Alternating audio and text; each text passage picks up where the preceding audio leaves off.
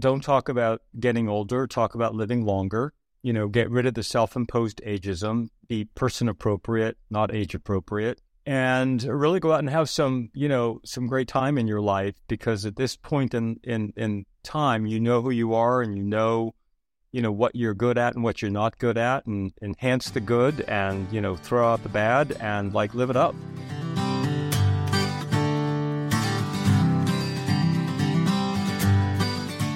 I'm Todd Harrington, and you're listening to the Gray Matters podcast. Along with my co host, Tony Hoyland, each episode explores a special guest's lifelong passion. There'll be a bit of nostalgia, but mostly it's our guest's personal story of how they discovered their passion and how it evolved over the years. Welcome to the Gray Matters podcast.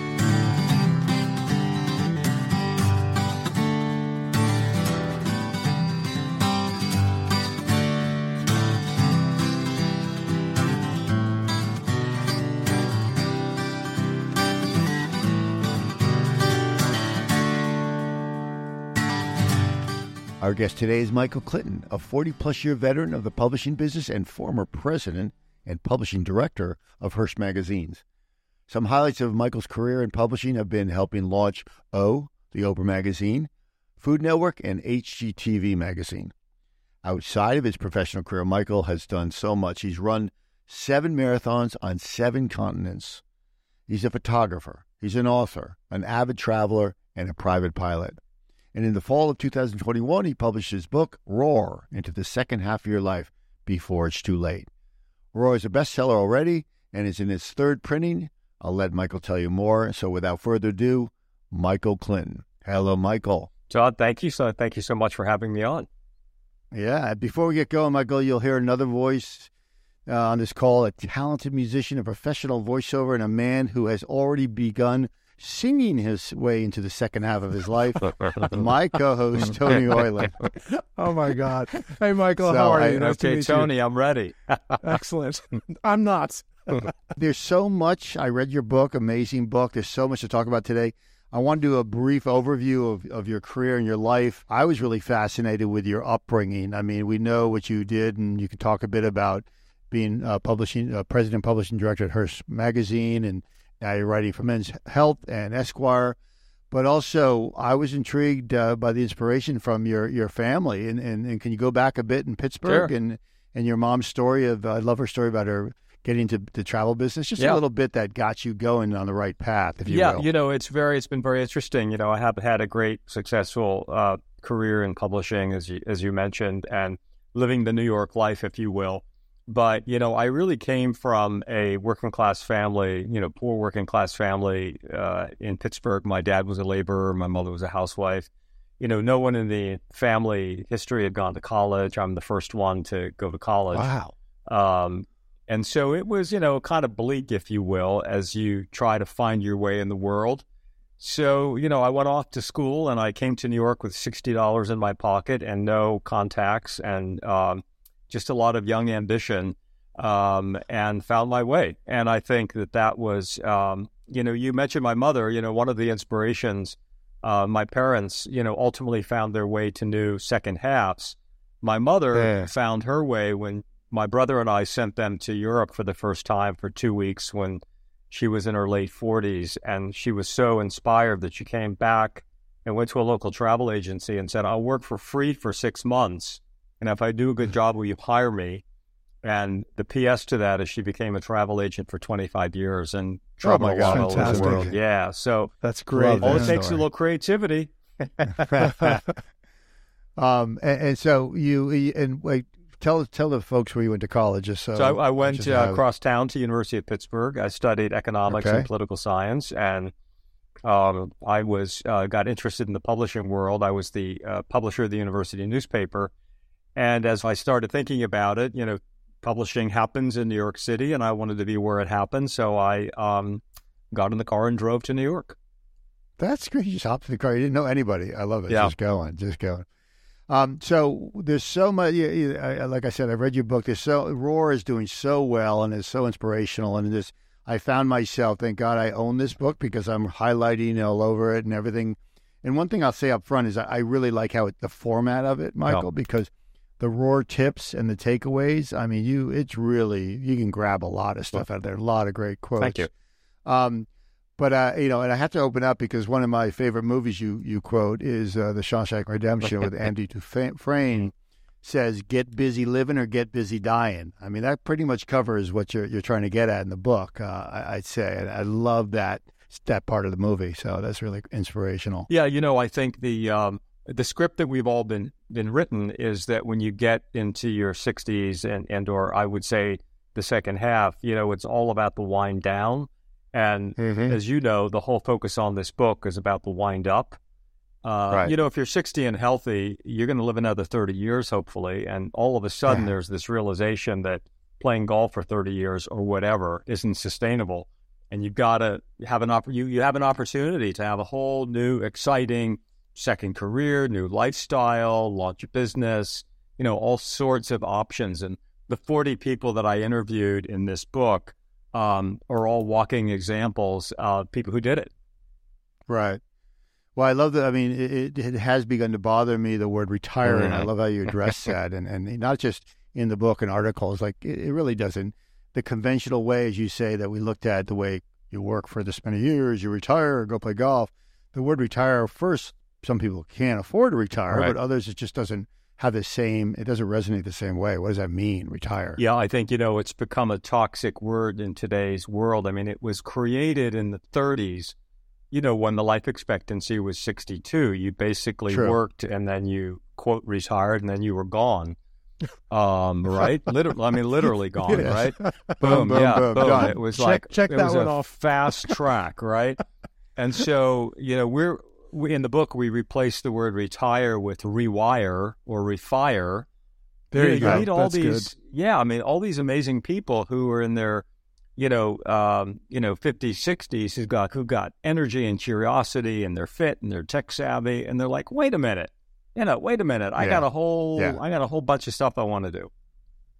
And do you think it, uh, there, there's some great words I'll bring up at you some theories in the book, but on that note, do you think is, and you reference it a bit in the book, the whole ageism thing. Yep. I mean, uh, it, it, it's it's in a transition for sure. I mean, do you feel that more and more people are able to do second careers, even if it's going to a company, and and are, are you think they're more receptive now? Uh, companies for people to start over, or it's really difficult. You know, I've I've designated this uh, this term the reimagineers.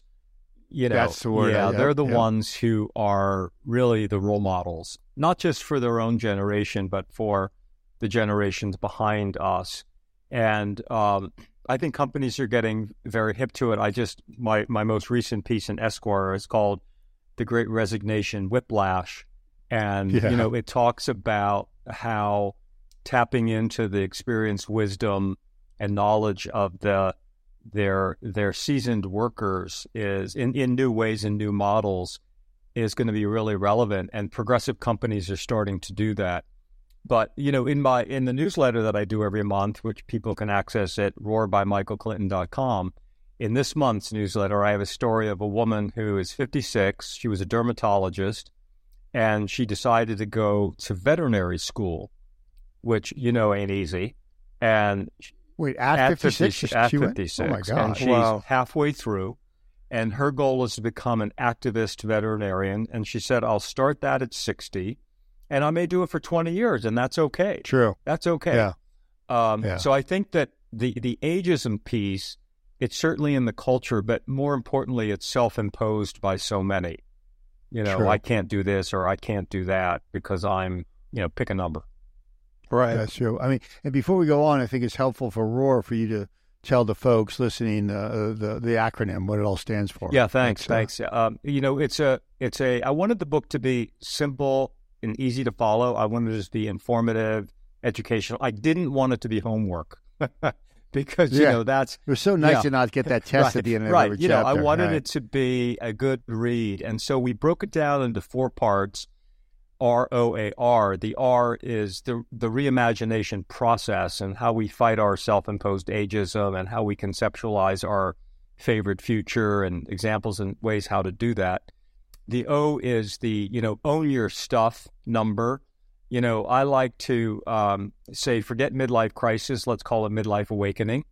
because now you've lived 25 years and you know a lot about yourself, but mm-hmm. you got to own your health numbers, you got to own your financial numbers, etc. You got to own your age. You know, I hate 60's a new 40.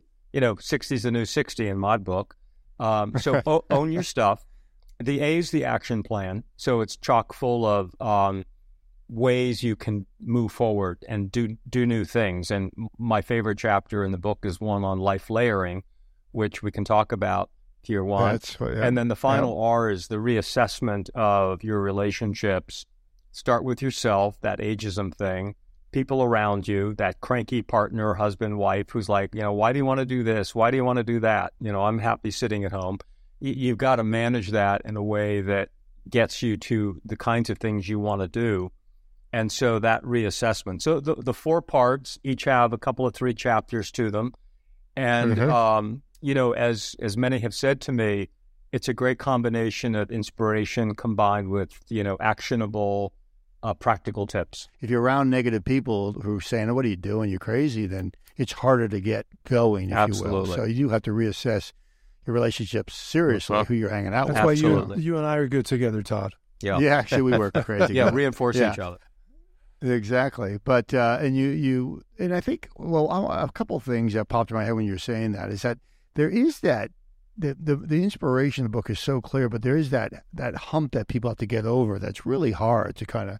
I guess it's part of its own who you are, but it's also take an inventory. I think you wrote one of the the tips of like the good, the bad, the ugly, and really the motivation to say, you know what, I I love what he's writing, but I'm just. I'm, I don't know if I got it in me. I got a coast. So it, it, it can be hard for a lot of people. And a lot of it, Michael, has to do with just their, their situation financially and stuff. How, how do you address uh, that when someone wants to uh, roar, but they're bound by just uh, obligations and responsibilities? It's very hard. You know, it's a great it's a great point, and you know, one of the areas in the book that we talk about is this notion of lifelong learning. And you know, a lot of people say, "Well, gee, I would love to learn something new or get a new certificate or a degree, but I don't have the money." Uh, th- it's amazing how much money there is out there if you really yeah. do your homework. One of the women I interviewed was um, decided in her 50s that she wanted to go to med school, which is not an oh easy God. path either. Oh, she ended up finding resources. The entire process was paid for by wow. um, scholarships that she she researched. She started with something called Scholarship Owl. But mm-hmm. you know, mm-hmm. in many states, if you're 60, you can go to university for free. There are all kinds of certificates that you can take that are free on something called MOOCs, massive open online courses. So, mm-hmm. you know, you just have to be you a bit ingenious uh, and, and creative about how you go about it. The other thing I hear, you know, on this front is well, I want to get fit and I want to, you know, take care of my health, but you know, I'm 60 and maybe it's too late. Well, you know, I watched the first 100 year old man cross the finish line of a marathon, and Jeez. he ran his first marathon when he was 82. So. Oh, wow. that's great. So, that's I mean, so you don't cool. have, so there's hope for Tony. I mean, you don't, you don't have okay. to be a marathon runner, but, you okay. know, once again, get a program, you know, get some kind of program to get, to get fit and to lose weight and get your health metrics in good shape. And, you, you said something earlier, which is true. It, it is hard work. I mean, everybody I talked to, I would say, spent a good year really getting into themselves to figure out what it is that they wanted to do to pivot. And by the way, it was not them as partner or parent or employee. It was really what they wanted for themselves individually. And that was a very profound and different twist on this um, because we are resp- we are all responsible ultimately for our own satisfaction and well being. Well, you actually you said something because we interviewed a guest the other day, but like people are talking, you spend months, if not years, talking the talk and the talk, but walking the walk and actually doing what you're yeah. talking about, making that change, and that's can be overwhelming, a lot of effort, as you indicate. It's like you can talk about it for years and years and years, but you it does take some work to get going. You can't just say wish it and wake up and it's all handed to you. There's work involved. Yeah, yeah, that's part of the um, owning it because you know I've a couple of anecdotes in in the book. One is I have a friend who said, "Oh, I'm going to run a half marathon. I'm going to run a half." Well, this guy never ran. you know, he just talked about it. Or Yeah. uh, another one, a woman who said, "I want to write a book. I want to write a book." And like five years in, I said, "What do you have you? Are you writing that book?" And she looked at me like, "Well, you know." I called her on it, and I said, "Listen, you know, either you're going to figure out, you're going to sit down and start the process, or else stop talking about it and move on." Yeah. Sometimes we talk about things and say, "Well, I'm going to do this and I'm going to do that," and that gives us a little bit of sense of, of you know, satisfaction. But when you step away and you really look at it, you ain't going to do it. So stop talking about it. Hey, Michael, I've That's got a like question. just- I'm just Yep. curious, what inspired the book? Were you writing articles on this this Uh-huh. um, subject already? I mean, uh, what what made you go out and get and, and interview these people? Yeah, thanks. This is a great question, Tony. Um, you know, I when I was getting ready to step out of the day to day, you know, after a 42 year publishing career, uh, I started looking around and just sort of reading things and seeing what people were up to. And everything that um, I read was about winding down, and I got really pissed because I was like, wait a minute, where are the people that are like minded like me that want to do new things? I mean, for example, I went back to school and got a got a second master's degree at Columbia University while um, Not too as- shabby. Yeah, right, exactly. Because Just for the it, just for on the on the side. Because I wanted to, I wanted to, I wanted to learn about this new area, which was nonprofit philanthropy, and you know, taking Yeah. tests and um, writing papers was a little bit of a jolt in the beginning. But you know, I was like, where are the people like you know that that that I want to associate with who have similar thoughts, who want to do stuff like this? So uh, finally, I said, you know, I don't see that anywhere. So I think I'll take this on as a as an idea. And the more I scratched, and the more I dug, and the more I saw what was going on in in the country, you know, there are ten thousand people a day turning sixty five. You know, in 2030, in Sheesh. 2030, one in five Americans will be 65 plus.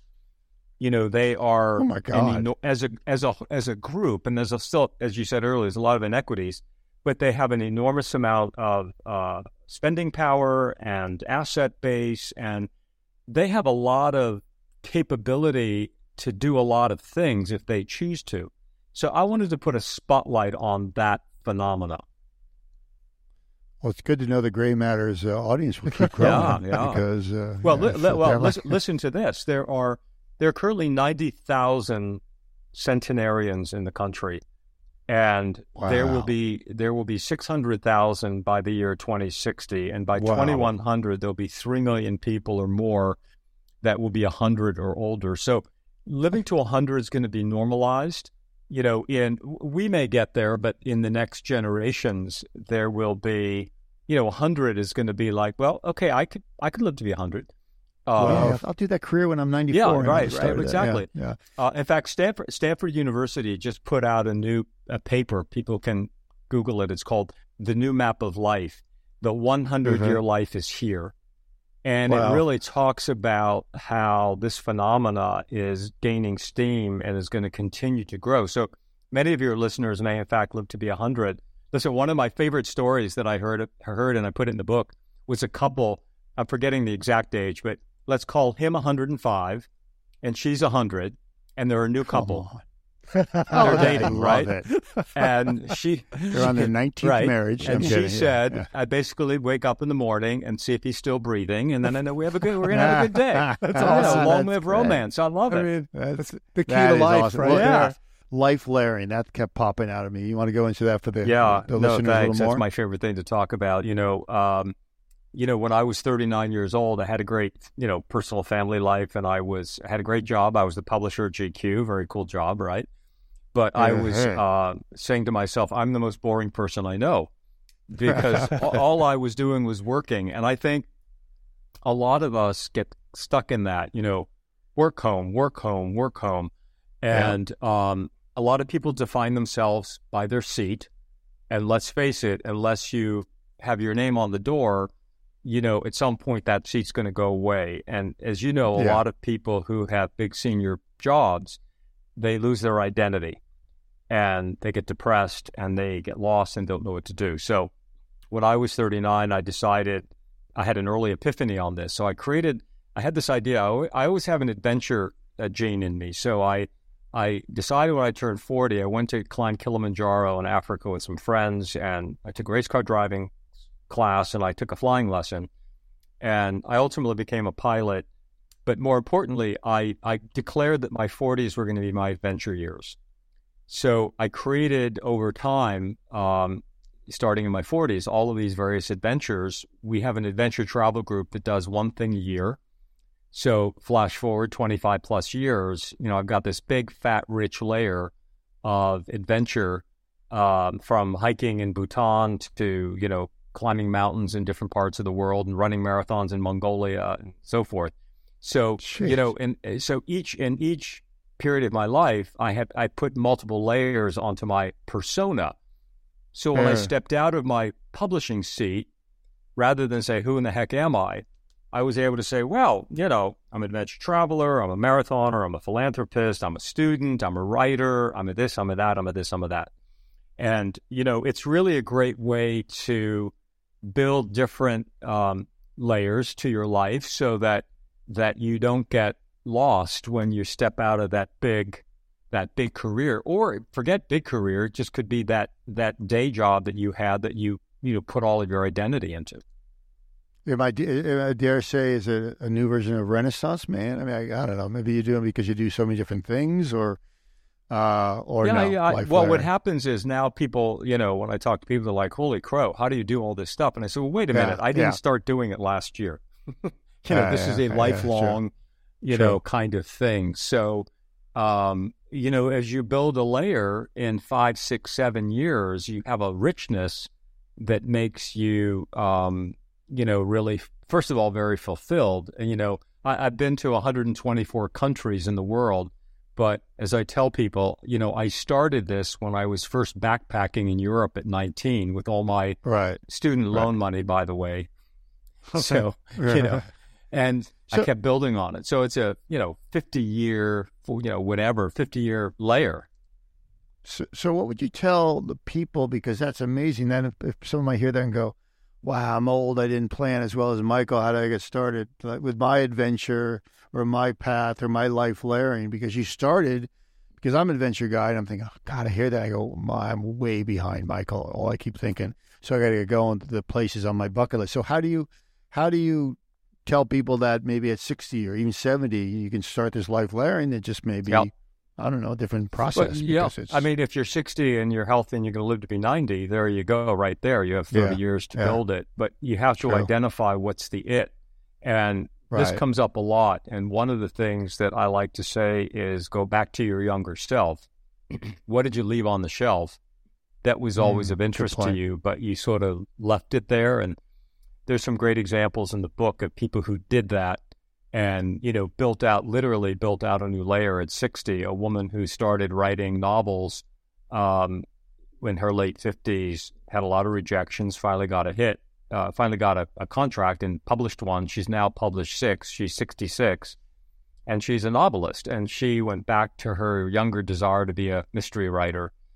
Um, so there are lots of examples in in the book but i say go back to your younger self the other thing is um, ask your your friends and family to um, tell you what they think you're good at.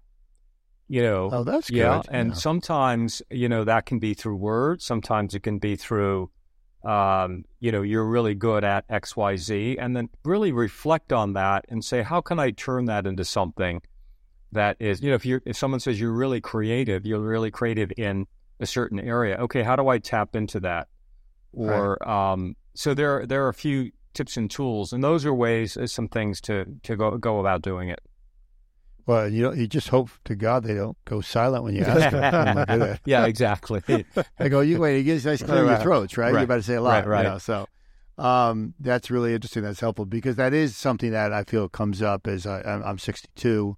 That you're like, okay, I have. I mean, my whole thing, as Tony's heard me say a bazillion times, is all I want to do is travel and see the places I haven't seen. But in your book, I go, okay, choose one a year or whatever. And I truly, you're right. I could just start planning that systematically yep. over the next two, you know, maybe three decades yeah. and just get through yeah, it. And I think a lot of people say, well, you know, I don't have anyone to do it with, or well, you know, there's always an excuse. But the right. fact is, is, you know, you got to tell that husband or wife or partner, listen, this is important to me, and and Uh. ultimately go off and do it with friends, um, you know, or or or or people that you know who want to do it as well. And yeah, if you do if you do one a year, just with it, whatever your focus is, um, you can start amassing some pretty some pretty neat experiences. And speaking of traveling, you, we, we, Tony and I were talking before. You've done marathons, what, on, on seven continents? So It's like, So- what the heck is so that? I, I, you know, it's an interesting. This gets back to um, breaking through the barriers. I ran marathons when I was in my twenties, and then I was kind of like, okay, did that. That was kind of fun, and I would run a 10k here and there or whatever.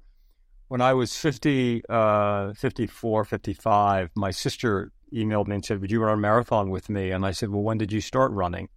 And she said, "Tomorrow." And I was oh like, my God. I, could, I, I got one more in me. I said, I got one more in me. So I decided at 54, I think I was, to start training for a marathon. I hadn't run one in 30 years ish, Oh 25, God. 30 years. I can't remember the number. But we went, decided to go to London because it was her birthday week. And so a group of us went over and she and I ran the marathon. And we were at a party, a Runner's World magazine party. We ap- we actually own Runner's World in the UK. We own it in the US now as well, but we didn't at the time.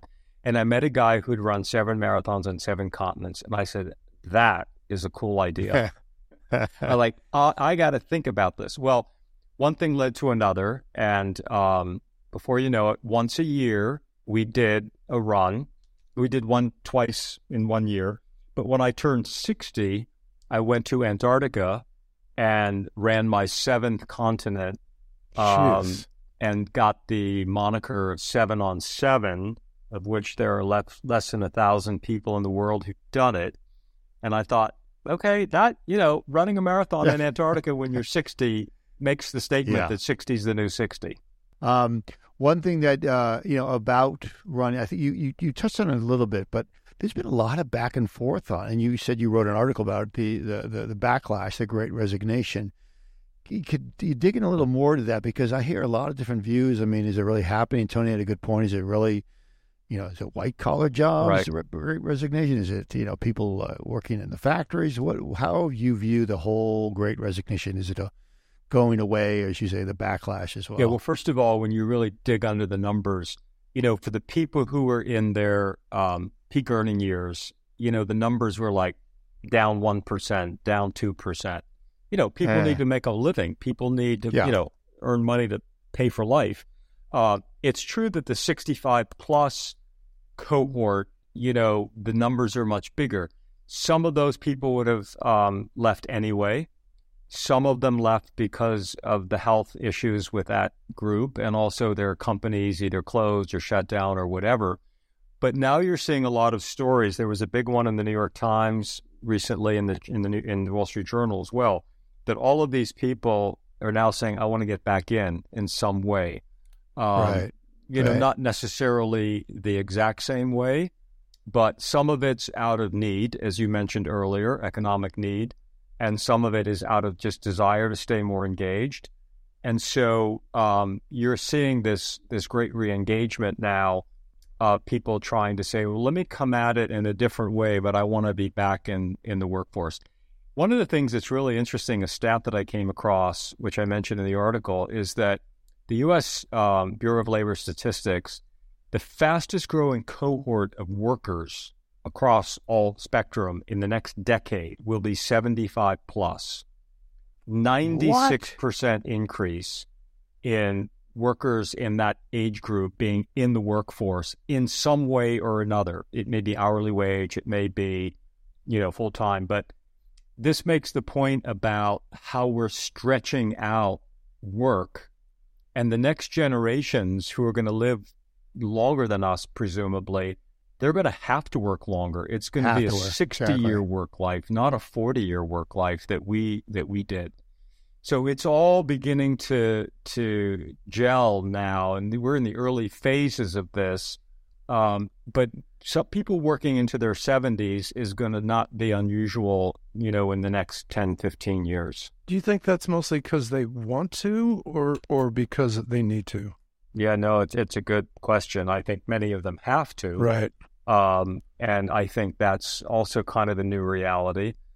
And you know, if you're fortunate enough that you have, you know, a good financial, you know, your numbers, and you've built a good financial foundation for yourself, then you may um, you may desire to work, and you may desire to work at something that is, you know, not about the money per se, but maybe it's in the nonprofit area where you're giving more Right. knowledge and expertise to uh, a nonprofit, which is much needed.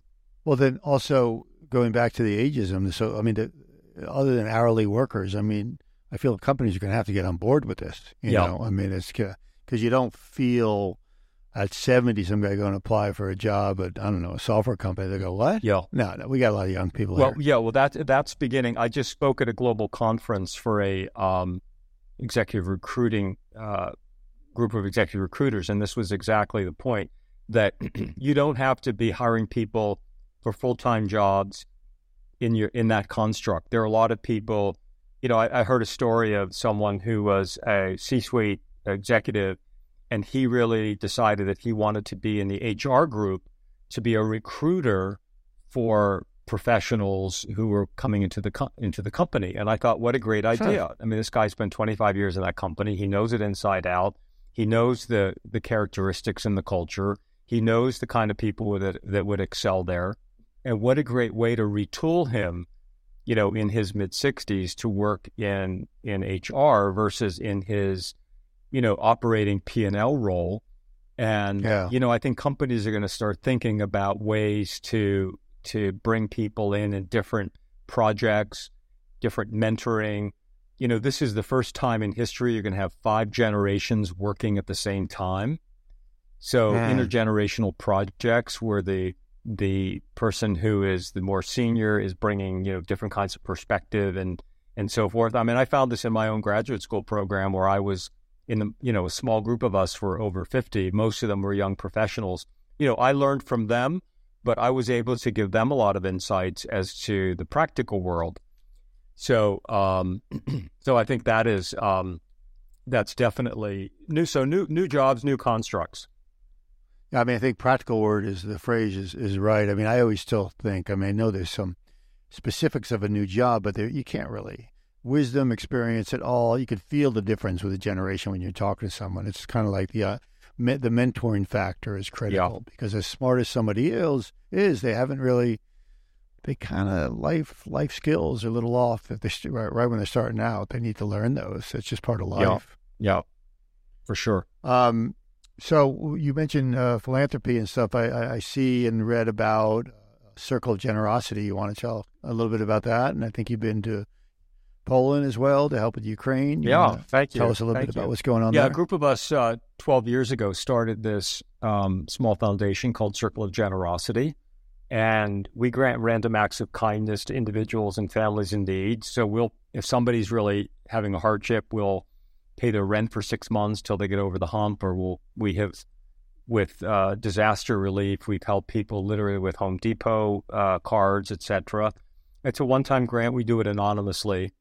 And um, one of the things we decided to do this year, I wanted to do a humanitarian mission. And through, I have a friend in Poznan, Poland, and he became my sponsor. And I went over there and worked in a Ukrainian refugee center as a volunteer, and then met with several NGOs uh, to figure out how we could make some grants. And I'm thrilled to say we're working with, um, you know, three, four NGOs just just yesterday I got um and we we gave multiple grants. You know all in I think we gave about $65,000 out. And Wow. yeah and one of them emailed me today. They were able to find housing for two separate families who were refugee families uh, that had nowhere to live and they were going to be on the street and so our money helped to get an 8 month rental to help them get on their feet and you may know that as the Ukrainians are moving into Poland, the Poles are absolutely incredible how they're welcoming them. They're as they're arriving, they're getting um, identity cards, kind of like our social security number, which allows them to get work in in in, in Poland. And oh my God! yeah, and the unemployment rate in Poland is like one percent. So there's a lot of yeah, need I bet. but they need places to live and they need food and they I mean they, they a lot of these people left with like two suitcases So, I mean, I saw Yeah. it firsthand. So, I'm really proud that we were able to make some make a difference in our own small way um, in Poznan, which is a a smaller city in the country. You know, a lot of the actions at the border and in Warsaw, but we wanted to sort of go out into the into the country where there's not necessarily a lot of attention being paid. And this city had forty thousand refugees go through. You've had a path. You've been clearly inspirational, and you were driven. But what do you feel the biggest changes are from now, from when you were twenties, when you arrived, to who you are now? What, what's the changes you feel the most about Wow. yourself? Wow, that's a great question. Uh, you know, I'm I'm um, enormously grateful that I've been able to have the life that I've had. You know, I'm I'm it's it's almost you know I talk. My dad is ninety, and you know we talk Good. about this a lot. And I you know how did I get here in a certain way? You know, we all have our individual journey, but I think that when I was young and I was having a lot of doubt and a lot of, you know, I'm not connected. I don't have the right pedigree. I don't have the right this. I don't have the right that. I don't have, you know, a family that's, you know, can help me along. You know, there were moments of, um, you know, really tough, tough times about could I Yeah. build a life? And um, so I think gratitude, the the enormity of the the gratitude has been um, has been been significant. Also, I think as you go through life and you have, we've all had successes and failures. I mean, I could list a lot of my failures, but I think what you do is you lean into your successes and you celebrate them, and you also that builds your confidence that you can do other things, that you can do um, next chapters. That if you're going to live longer, you have the opportunity to really have an impact in, in so many different ways. You just have to have to identify it. So I think it was the it's the awareness that it's a lifelong pursuit to really have impact and uh, and to have success in how how you define it. Oh, so it's good to hear that because some of the listeners like everything seems has gone well and you've had a great journey, but there's been tough times. Oh as yeah, well, we could do an hour obviously. on that. you must have been motivated by certain people, like be it like I, I read Thich Nhat Hanh or Vincent Peale, The Power Yeah, of yeah. Positive Thinking. Who who have you? Who what? How did you get there? You must have studied somebody or read somebody you admire. Yeah, I'm I'm a bit of a self help junkie, that's for sure. I, I have to go back to my youth and and you know point to my father and my grandmother, my mother's mother, Okay, and a high school English teacher, who were the three that sort of sparked me to the possibilities. Um, my um, I'm definitely a Norman Vincent Peale fan. I'm I'm always up for reading about um, how I can improve in any which way it is, and so I don't have any particular guru that you know I have followed. What what I've done is really spent a lot of time reading the biographies of people, and you know learning from people who have been successful in their life. And I just don't mean professional success, but you know professional in general, and understand how how they live their life and try to emulate them, and you know try to pass that along to my own family. So um, you know this is it's it's really more through observing and talking to real life people um, Yeah. which to me is the best way to do it well, I mean, sure, your parents be proud that you were their inspiration and that teacher. If that, he's still alive by the way i still communicate with him oh, I mean, That's that would great. Be, that would yeah be he's, he's great to know amazing that- 90 that- another 90 year old That's incredible. Um, well, that's good to hear because, as you say, there's a lot of people out there. Where inspirational self help is big, and, and, and just to, to be honest and raw and talk about your failures is nice because a lot of it is they come on stage or in a book. And it's all about go do it, Right. You know, it's all. But this, this it, the journey is. I've learned if I learned anything, it's about the journey. It's you know the end result. It's great, but it, it's it's it's quite a journey you got to be on. So it's Yeah. uh, Yeah, I mean, I think Yeah. you know what what I'm hoping to do now with this message is, you know, I want the the generations below me to look at people like myself and others and say that's the co- I'm 68, so I'm I, I like to say 68 is the new 68, right? And uh, I love you it. know, I want them to say, "Wow, that's the kind of 68 year old I want to be someday." And I'm kind of like, I found myself as an accidental role model, but you know, I look at 78 year olds and 88 year olds and say, "That's the kind of 88 year old I want to be." And you know, I think that when we have a lot of role models that are showing possibilities and potential and starting new things and doing new things. You might know the name Alan Patricof. He's a big um, venture guy, and he's 87. And you know, he started a business at 85, and he Oh is a, is a friend, and he's just remarkable. And I'm like, I want to be you someday. Yeah. And so I think creating creating the role models to show people what they can do is a really big uh, a big win for for for for all of us, um, and especially for those next generations. That's quite a compliment. I want to be you. When Yeah. someone says that to you, Yeah. that's. Uh...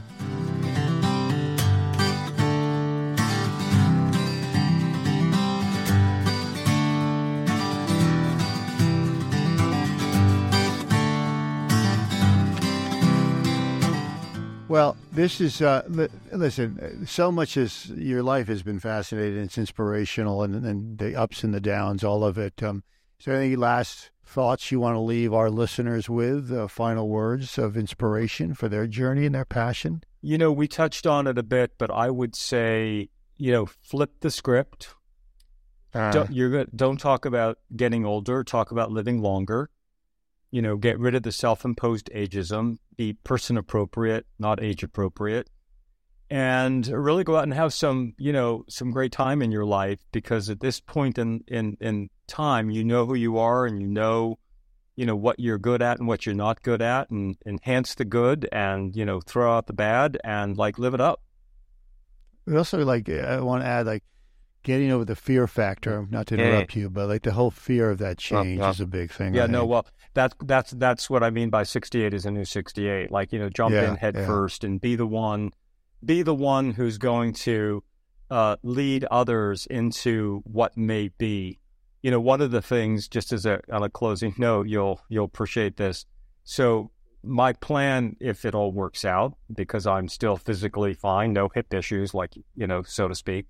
But when I'm when I'm 70, my goal is to hike to the Everest base camp and run a marathon down, which Oh is God. something that is done every May. It's called the Hillary Tenzing Marathon. It's a fundraiser, and aside from wanting to do it because that's I'm just wired to do this kind of thing, um, you know, I want to say to people, hey, this is what 70 is. You know, this is what Yeah, you can do point. at 70. Come on, you know. This has been amazing, Michael. Thank Thanks so much. Uh, Thank for, you for the getting on, invitation. figuring this out. And Tony, always a pleasure hearing your voice again. Thanks, dude. Thanks, guys. Bye-bye. Appreciate it. Thank you. Take care. Bye.